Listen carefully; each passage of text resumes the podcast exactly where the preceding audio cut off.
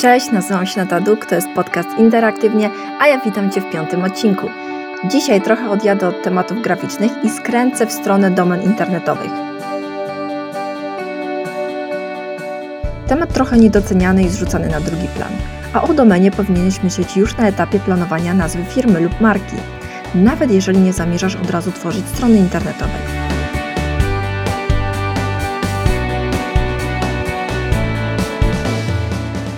Kosz utrzymania skrzynki e-mail na własnej domenie można zamknąć w kwocie kilkunastu złotych rocznie, a bez skrzynki e-mail nikt dzisiaj nie funkcjonuje, nawet biznesy nie siedzące mocno w internecie. Dzisiaj dowiesz się, dlaczego ważne jest, abyś miał skrzynkę e-mail we własnej domenie, a nie przykład Gmail, WP czy O2. Ile domen jest Ci potrzebnych, ile kosztuje własny adres w sieci, jakie końcówki są najlepsze, kto powinien rejestrować domenę, i o co chodzi z fakturami, które przychodzą za domeny, których sobie w ogóle nie przypominamy. To wszystko i wiele innych niuansów znajdziesz w tym odcinku.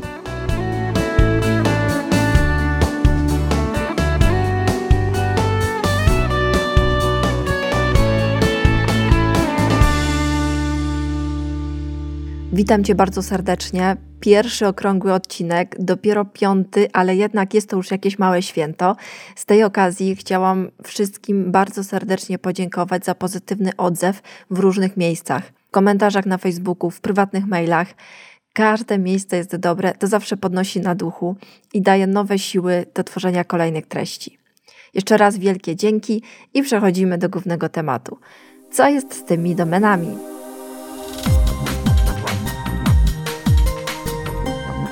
Co to jest domena, to zapewne wiesz, ale tytułem wstępu, tak żeby przedstawić komplet informacji. Domena to adres strony lub adres e-mail, po którym przeglądarka, czyli np. Firefox, Chrome, Opera, wyszukuje, wyświetla odpowiednią stronę. Tak naprawdę prawdziwym adresem do naszej strony jest numer zwany numerem IP serwera. Tak jak e, to jest w Ameryce z ulicami. Nie ma tam takich ładnych nazw ulic, jak u nas, e, tylko są numerki. Problem z numerkami jest tylko taki, że raz, że one są mało marketingowe, to jeszcze do tego w przypadku tych numerów IP to są one długie i nieprzyjemne. Więc mądrzy ludzie wymyślili coś takiego jak DNS, Domain Name Server, czyli po polsku serwer nazw. Serwery nazw to takie komputery, które pośredniczą i zamieniają te ładne adresy, na przykład kowalski.pl na te numerki, czyli IP serwera, gdzie ta strona jest ulokowana. To tak y, w dużym uproszczeniu, bo jeszcze są przeróżne niuanse, ale na nasze potrzeby to w zupełności wystarczy.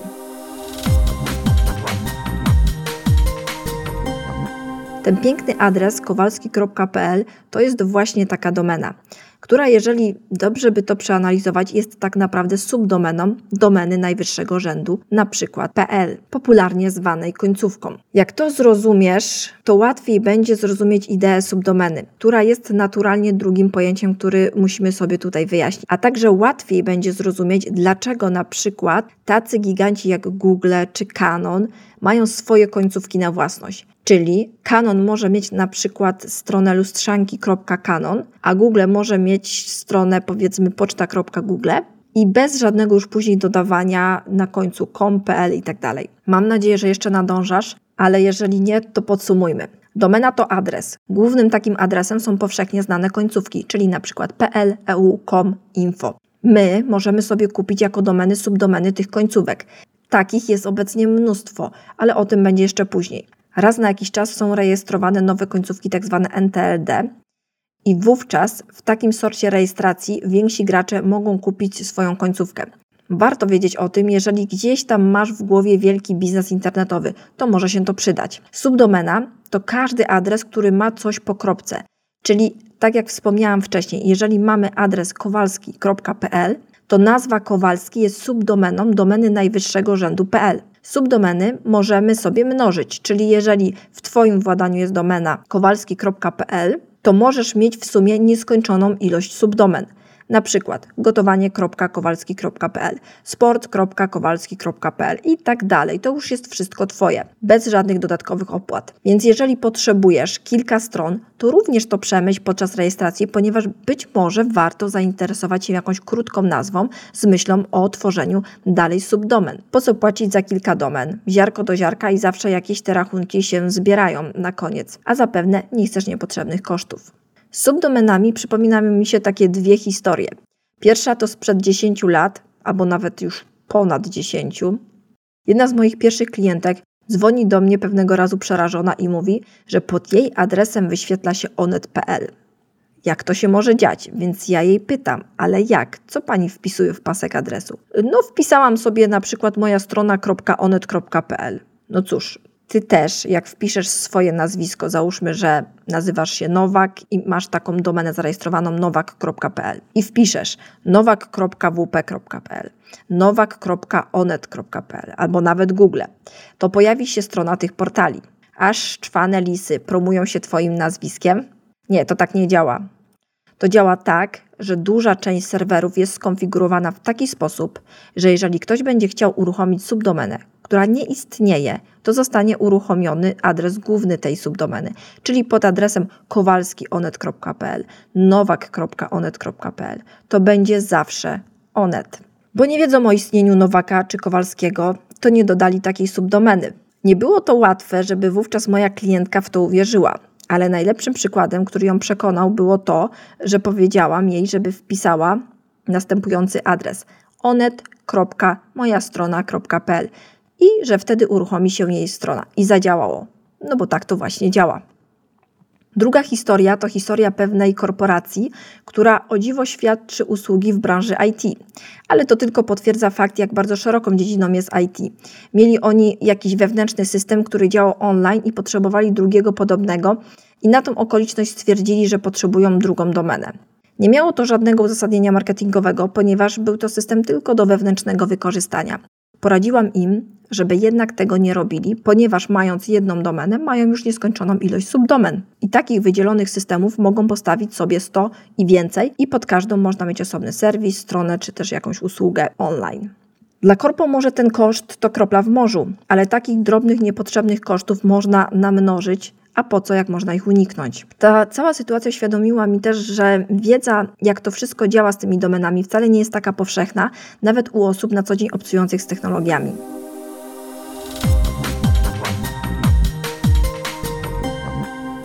A o co chodzi z tym www? Dlaczego jedni mają, a inni nie?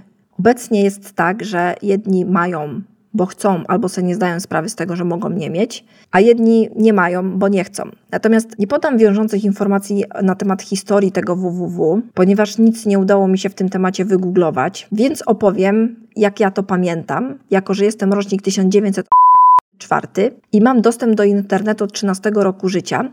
To wszystko składa się na fakt, że pamiętam czasy, w których każda strona miała z przodu www. Stąd wzięły się nazwy strona www, adres www, Skrót ten pochodzi od World Wide Web, co po polsku znaczy światowa rozległa sieć internetowa. Pamiętam też takie czasopismo, które nazywało się właśnie www z listą fajnych stron internetowych. No bo wujek Google też robił wtedy jeszcze w majtki, więc jakoś sobie radziliśmy. Ale teraz mi się historia przypomniała. Nie no, muszę Ci to opowiedzieć. Była taka wyszukiwarka, którą się tak fajnie manipulowało, że jak zmieniłam coś na stronie, a były już różne triki, co robić, to praktycznie od razu wskakiwałam na pierwszą stronę wyników wyszukiwania. Nawet na pierwszą, drugą czy trzecią pozycję. No miazga. Nazywała się chyba Netoskop. Nic dziwnego, że potem Google zrobiło moment taką furorę. Tak. I to były czasy, kiedy wszystkie strony miały to www z przodu przed adresem. I potem w pewnym momencie, chyba dobre 10 lat później, to www zostało uwolnione. Bo jak się łatwo domyślić, po tym, co powiedziałam wcześniej, www to też jest subdomena. Więc po co ci Twoja strona w subdomenie, która tylko wydłuża ten adres? Tak jak teraz uwalnia się nowe końcówki domen w celu zwiększenia puli adresów, tak wtedy uwolniono najprawdopodobniej to www. To znaczy, uwolnione są na pewno, ale nie dam sobie ręki uciąć, czy te 10 lat wstecz www było obowiązkowe, czy nie. Fakt jest faktem, że www mało tego, że nie jest integralną częścią Twojej domeny, to jeszcze nie jest nikomu do niczego potrzebne i niepotrzebnie wydłuża adres. Także rada moja jest taka: niech istnieje opcja adresu z www Twojej strony, tak dla dinozaurów, ale Ty promuj swój piękny adres bez www, krócej, praktyczniej, nowocześniej.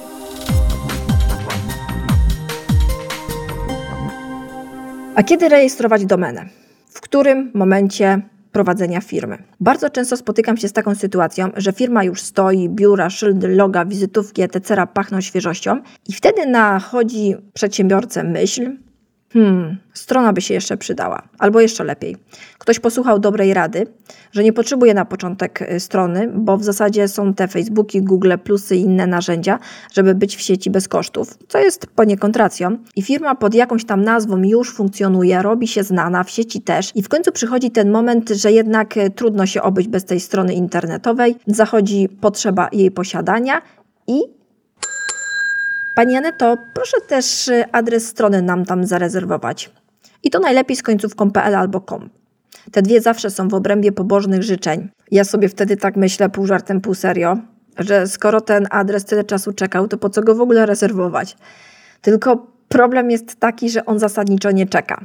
Dlatego ja proponuję, żeby rejestrować adres strony już na etapie wymyślania nazwy firmy, usługi lub marki. Rejestracja domeny to koszt pierwszorazowy od 0 do kilkudziesięciu złotych. O tym jeszcze opowiem później, od czego to zależy. Nawet jeżeli się rozmyślisz, to nie stanowi to jakiegoś budżetowego problemu. A jak podczas kreacji nazwy będziesz brał pod uwagę dostępne adresy, które jednocześnie będą Twoim adresem e-mail, to Twoje online'owe biuro też będzie miało sensowną nazwę, co czasami jest kluczowe a już na pewno wygląda profesjonalnie i jest bardziej intuicyjne niż sytuacje, w której adres strony czy e-mail jest inny niż nazwa firmy. Ten punkt implikuje również fakt, kto ma rejestrować domenę.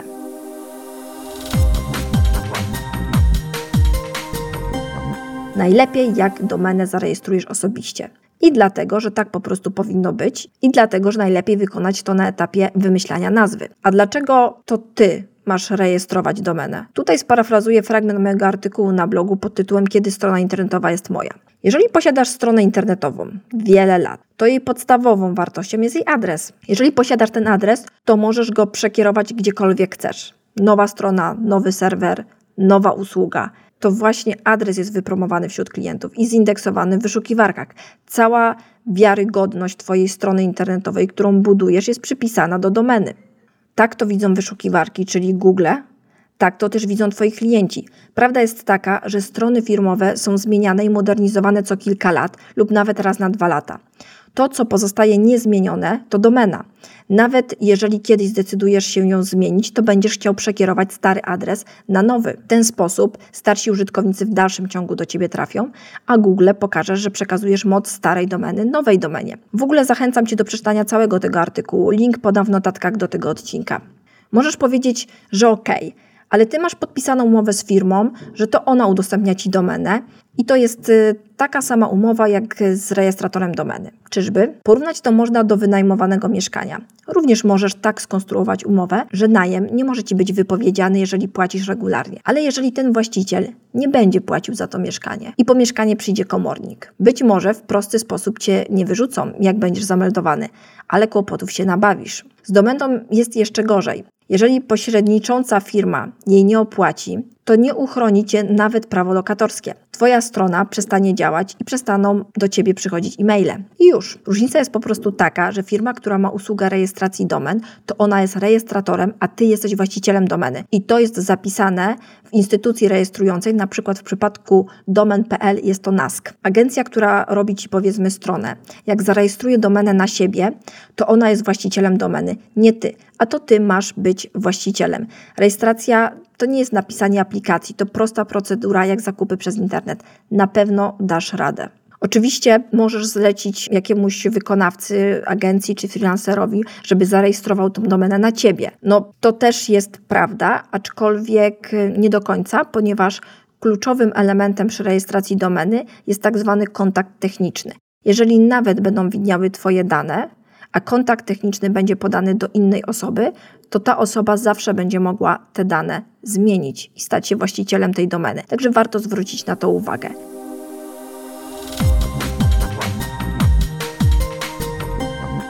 Ile ta domena będzie kosztować?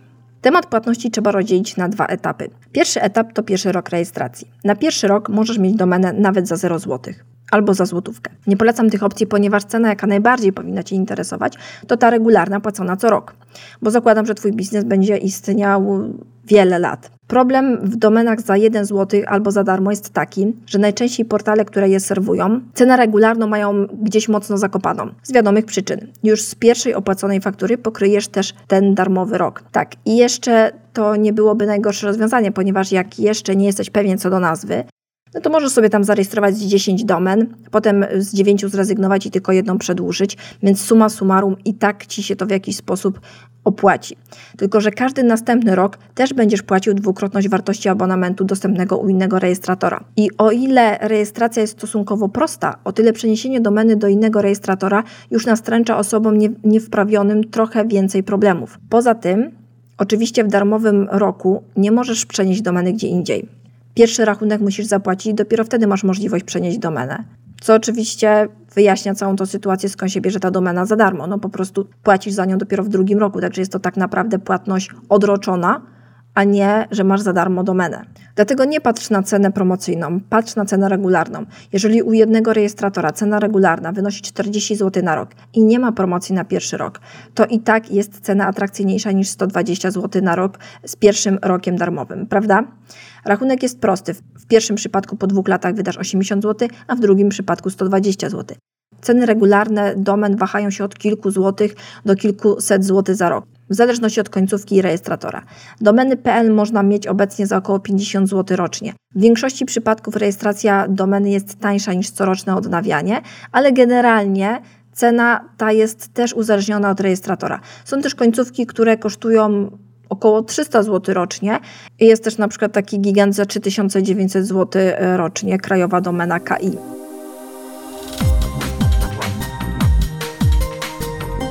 A dlaczego w ogóle tak ważne jest mieć swoją domenę? Pozwolę sobie tutaj zacytować cytat z książki Tomka Tomczyka, kominka dzisiaj zwanego Jasonem Huntem, z jego książki Bloger. Głupi jak but byłem, że dopiero w 2008 roku zrozumiałem, jak ważna jest domena. Przez 4 lata pisałem bloga kominek.blogs.pl na platformie Agory i adres ten tak wbił się ludziom do głowy, że jeszcze półtora roku po przenosinach na własną domenę mówili mi, że z przyzwyczajenia wpisują stary adres. Koniec cytatu.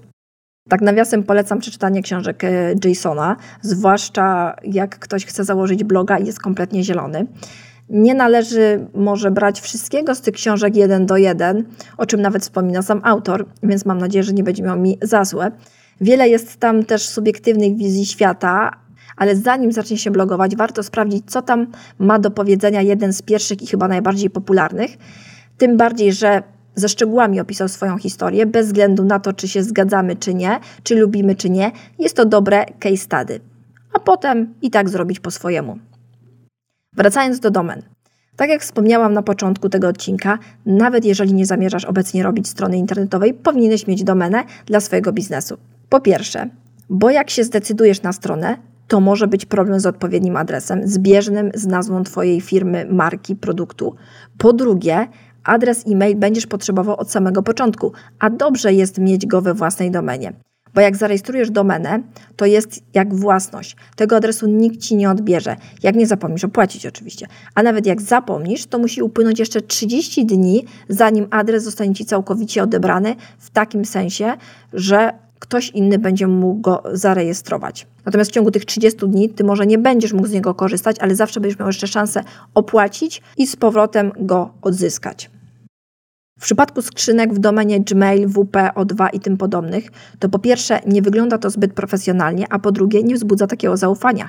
I to nie dlatego, że nie wydałeś sporo kasy na brand, tylko dlatego, że e-mail na takim portalu może założyć każdy, w każdej chwili i się podszywać pod ciebie lub pod kogoś, kto ma jakikolwiek biznes. Stąd się bierze mniejsze zaufanie w takim wypadku. Kolejna sprawa.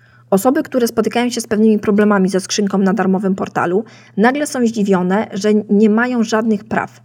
Tak, nie masz żadnych praw. To nie jest Twoja skrzynka, nie Twój adres. Raczej nie masz prawa niczego żądać, a jednak budujesz na tym swój biznes, więc nie jest to najszczęśliwsze rozwiązanie. Gdy masz adres e-mail w swojej domenie, możesz zmienić usługodawcę, czyli osoba, która udostępnia Ci miejsce na serwerze i całe to oprogramowanie do tego, żebyś mógł mieć skrzynkę pocztową. Adres idzie za Tobą, tak jak obecnie Twój numer telefonu. Ściągasz całą pocztę na dysk, domenę przekierowujesz na inny serwer i już. Operacja podpięcia pod inny serwer domeny może nie jest jakaś super łatwa dla osoby powiedzmy nietechnicznej, jest to jednak dosyć proste zadanie i zlecone komukolwiek nie powinno być drogie. I na koniec, jeżeli uwielbiasz skrzynkę na Gmailu i nie umiesz się z nią rozstać, to nie problem. Gmail ma usługę podpinania swojej domeny. Usługa nazywa się Google Apps. Link tam oczywiście podam w notatkach. Jest ona obecnie płatna, ale jeżeli uwielbiasz tą skrzynkę, to jest to dobre rozwiązanie.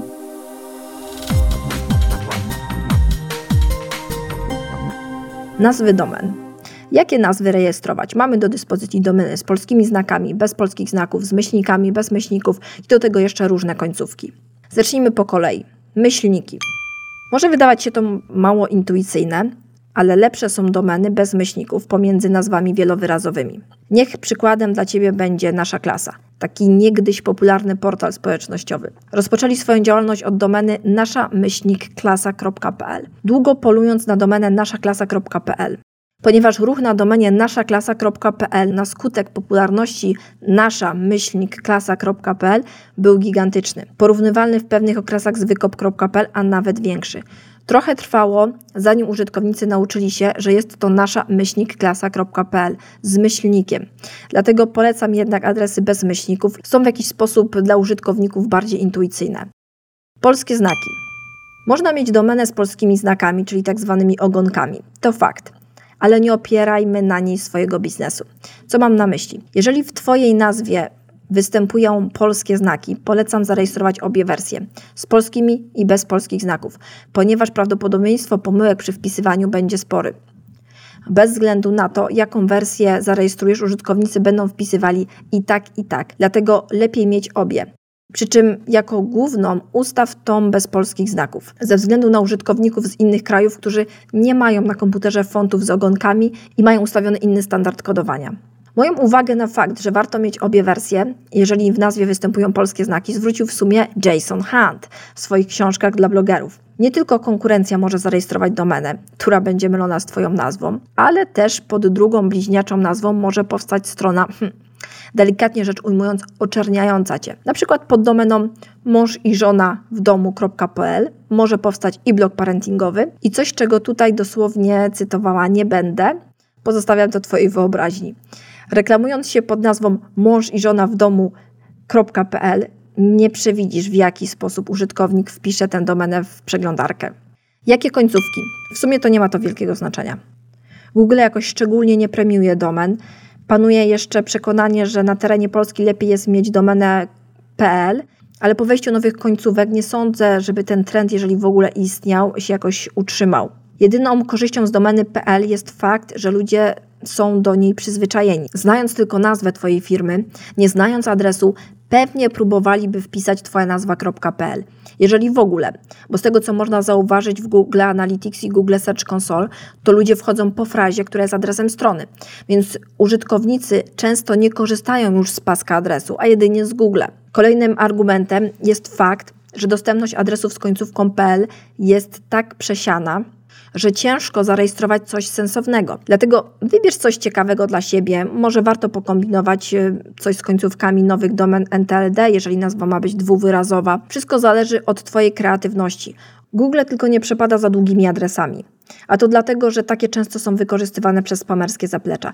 Ale musiałaby to być naprawdę rozbudowana subdomena, na przykład skarpetki.do.prania.brudne.że.masakra.net.biz. Także spokojnie, nazwa Twojej domeny zależy tylko od Twojej wyobraźni. Myśl o użytkowniku, żeby łatwo się dyktowało, łatwo wpadało w ucho, ale też żeby oryginalnie określało Twoją firmę, produkt lub usługę, tak żeby jakoś się wyróżniać.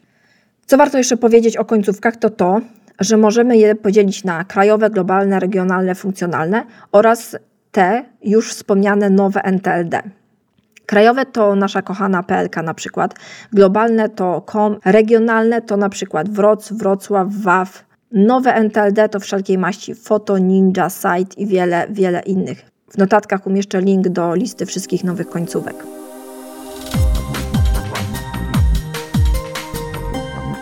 Domena nowa czy z odzysku? Domenę możesz e, zarejestrować jako nową lub odkupić od kogoś już zarejestrowaną. Na przykład e, na giełdzie domen lub po prostu dogadać się z obecnym właścicielem. Jakie są plusy lub minusy obu rozwiązań? Nowa domena ma czystą historię w Google, czyli na pewno nie wiszą na niej żadne filtry, bany, ma zerowy profil linków, pod warunkiem, że rzeczywiście nikt jej wcześniej nie rejestrował. Z drugiej strony, domena z odzysku może mieć pozytywną historię w Google. Czyli jeżeli strona była aktywna jeszcze do tego tematyka jest zbieżna z Twoją, to może to zadziałać na plus. I jeszcze z trzeciej strony, domena rejestrowana na nowo też może być tak naprawdę z odzysku. Domeny z końcówką PL wracają do puli domen dopiero 31 dnia po upływie terminu płatności, ale w 30 dni nie znikną wszystkie linki z internetu. Google może wyrzucać z indeksu nieistniejące strony, ale jeżeli linki fizycznie nie znikną z innych stron, to po ponownym zarejestrowaniu domeny linki będą poprawnie kierowały na tę domenę i ponownie zostaną zindeksowane w Google jako linki prowadzące do Twojej strony. Jeżeli są to linki szkodliwe, to mogą działać na niekorzyść strony. Także tak czy inaczej należałoby sprawdzić profil linków prowadzących do domeny przed jej zarejestrowaniem. Czy warto szukać na giełdzie domen z pozytywną historią, żeby szybciej uzyskać dobrą pozycję w Google? Moim zdaniem w kwestii domeny, jeżeli oczywiście nie jest ona rejestrowana pod pozycjonowanie, tylko faktycznie dla brandu firmy, to należy się przede wszystkim kierować kryteriami, które wymieniłam wcześniej, niż tylko i wyłącznie SEO. Jeżeli okaże się, że Twój wymarzony adres jest na giełdzie lub obecny właściciel jest skłonny go sprzedać, to warto to zrobić i kupić. Oczywiście wcześniej sprawdzając, jak wygląda historia tej domeny z punktu widzenia Google, ponieważ wyciąganie z filtra bana etc. to czasami są miesiące, jak nie dłużej. Natomiast jeżeli Twoja nazwa jest po prostu wolna, to ją rejestrujesz i tyle. I w sumie też sprawdzasz, zwłaszcza domeny z końcówką .pl i .com. Wszystkie stare, popularne końcówki są najbardziej narażone. Pewnie zastanawiasz się, jak masz niby sprawdzić tą domenę. Jest za to kilka prostych sposobów. Na przykład strona web.archive.org wykonuje snapshoty stron. Jeżeli nie ma żadnych wyników, to różnie bywa. Wcale to nie oznacza, że jest to świeżutka domena, bowiem pozycjonerzy potrafią blokować określone serwisy i jeżeli jest czysto, to czasami może być to gorsza informacja niż jeżeli coś już pod tą domeną było i możesz tą historię sprawdzić. Dodatkowo można w narzędziu whois, who.is sprawdzić dokładną historię, kto posiadał domenę wcześniej. Jak to nie pomoże, to jest jeszcze strona ze screenami strony z przeszłości. Link podam w notatkach do tego odcinka. Są jeszcze dokładniejsze sposoby, na przykład sprawdzanie profilu linków przychodzących, ale to już jest taki dłuższy temat. Jeśli spotkasz się z wątpliwą reputacją domeny, którą chcesz zarejestrować, spróbuj poszukać dodatkowych informacji w internecie. Mam nadzieję w niedługiej przyszłości nagrać screencast, gdzie pokażę, jak w podstawowy sposób takie sprawdzenie dokonać. Podsumowując, kieruj się raczej nazwą, która odpowiada Tobie i Twojej marce a przed zakupem, rejestracją sprawdź historię, zwłaszcza domen ze starymi końcówkami.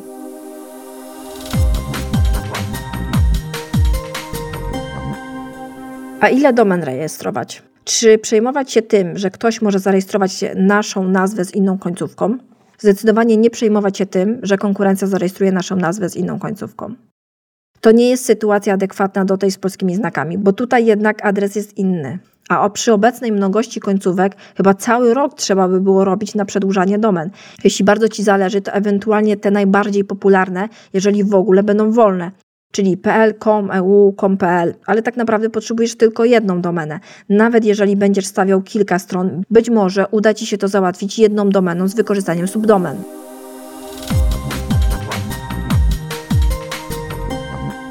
Ostatni temat to taki trochę ku przestrodze, czyli dziwne praktyki różnych firm, które rejestrują domeny lub w ogóle jakichś pośredników. Jeszcze jakiś czas temu miałam mnóstwo telefonów w stylu właśnie ktoś chciał zarejestrować domenę twoja nazwa.biz, a ja miałam zarejestrowaną na przykład twoja nazwa.pl. Wstrzymaliśmy tą rejestrację, ponieważ Państwo mają pierwszeństwo. Jeżeli Państwo nie zdecydują się dzisiaj, to domena przepadnie. Całość była wypowiedziana w takim tonie, że osoba nieobeznana w temacie miała wrażenie, że coś bardzo złego stanie się na jej stronie lub z jej firmą, jak tej domeny nie zarejestruje. Obecnie natomiast dostaję od klientów zapytania, o co chodzi z fakturami proforma, jakie otrzymują za jakieś inne domeny. Pytają mnie, czy oni w ogóle mają takie domeny zarejestrowane, Boją się czasami nie opłacić takiej faktury, żeby nie zniknęła ich strona. Jest to naprawdę mylące. Jeżeli przedsiębiorca ma dużo spraw na głowie jeszcze do tego faktycznie ma z cztery domeny, to czasami się w tym gubi. Niestety mam wrażenie, że te firmy na to właśnie liczą, że właśnie człowiek się pogubi. Najgorsze jest to, że ostatnio taka proforma przyszła z bardzo dużej firmy hostingowej, która nazywa się numerem jeden w Polsce. Działy marketingu tych firm. Naprawdę uważacie to za dobre podejście na mnożenie zysków? Jedna klientka, której adresy weryfikowałam, miała 10 domen, których nie używała i nawet nie były przekierowane na jej stronę. Jedną domenę natomiast kiedyś używała jako domenę główną swojej strony. Na stronie miała zrobiony sztywny link do jakiejś podstrony z użyciem właśnie tej domeny i po paru latach nie przedłużyła tej domeny, sądząc, że już nie jest jej potrzebna. Ktoś zarejestrował ten adres, pewnie sobie sprawdził w historii tej domeny, że pod tym adresem była strona o tematyce, która jest zbieżna z jego. Dokonał takiej rejestracji, utworzył stronę pod tą domeną, oczywiście o tematyce konkurencyjnej dla strony mojej klientki. I co się stało? Link z jej strony prowadził do konkurencji. Takie oto zamieszanie można sobie zrobić. Nie rejestruj miliona domen ze strachu przed konkurencją. Obecnie nawet giganci nie mają wszystkich możliwych końcówek. Google ma tam jakieś net, info, ale nowych NTLD już nie widziałam. Nie reaguj na proformy z domenami, których nie kojarzysz. Adres e-mail i adres swojej strony znasz i tego się trzymaj. W kalendarzu zapisuj sobie datę wygasania domen z powtórzeniem cyklicznym na 10 lat do przodu i nie będą ci straszni żadni naciągacze. To by było na tyle. Myślę, że z tymi informacjami możesz spokojnie rejestrować domenę. Pamiętaj o jej sprawdzeniu, zwłaszcza przed uruchomieniem strony, a najlepiej przed rejestracją. A później dbaj o nią, bo cała spuścizna Twoich wysiłków marketingowych online ląduje na tej domenie. To jest cała wartość. Wszystkie linki z wymienionych stron, narzędzi, książek znajdziesz w notatkach do tego odcinka na blogu pod adresem anetaduk.com ukośnik p ukośnik 5 jak piąty odcinek tego podcastu.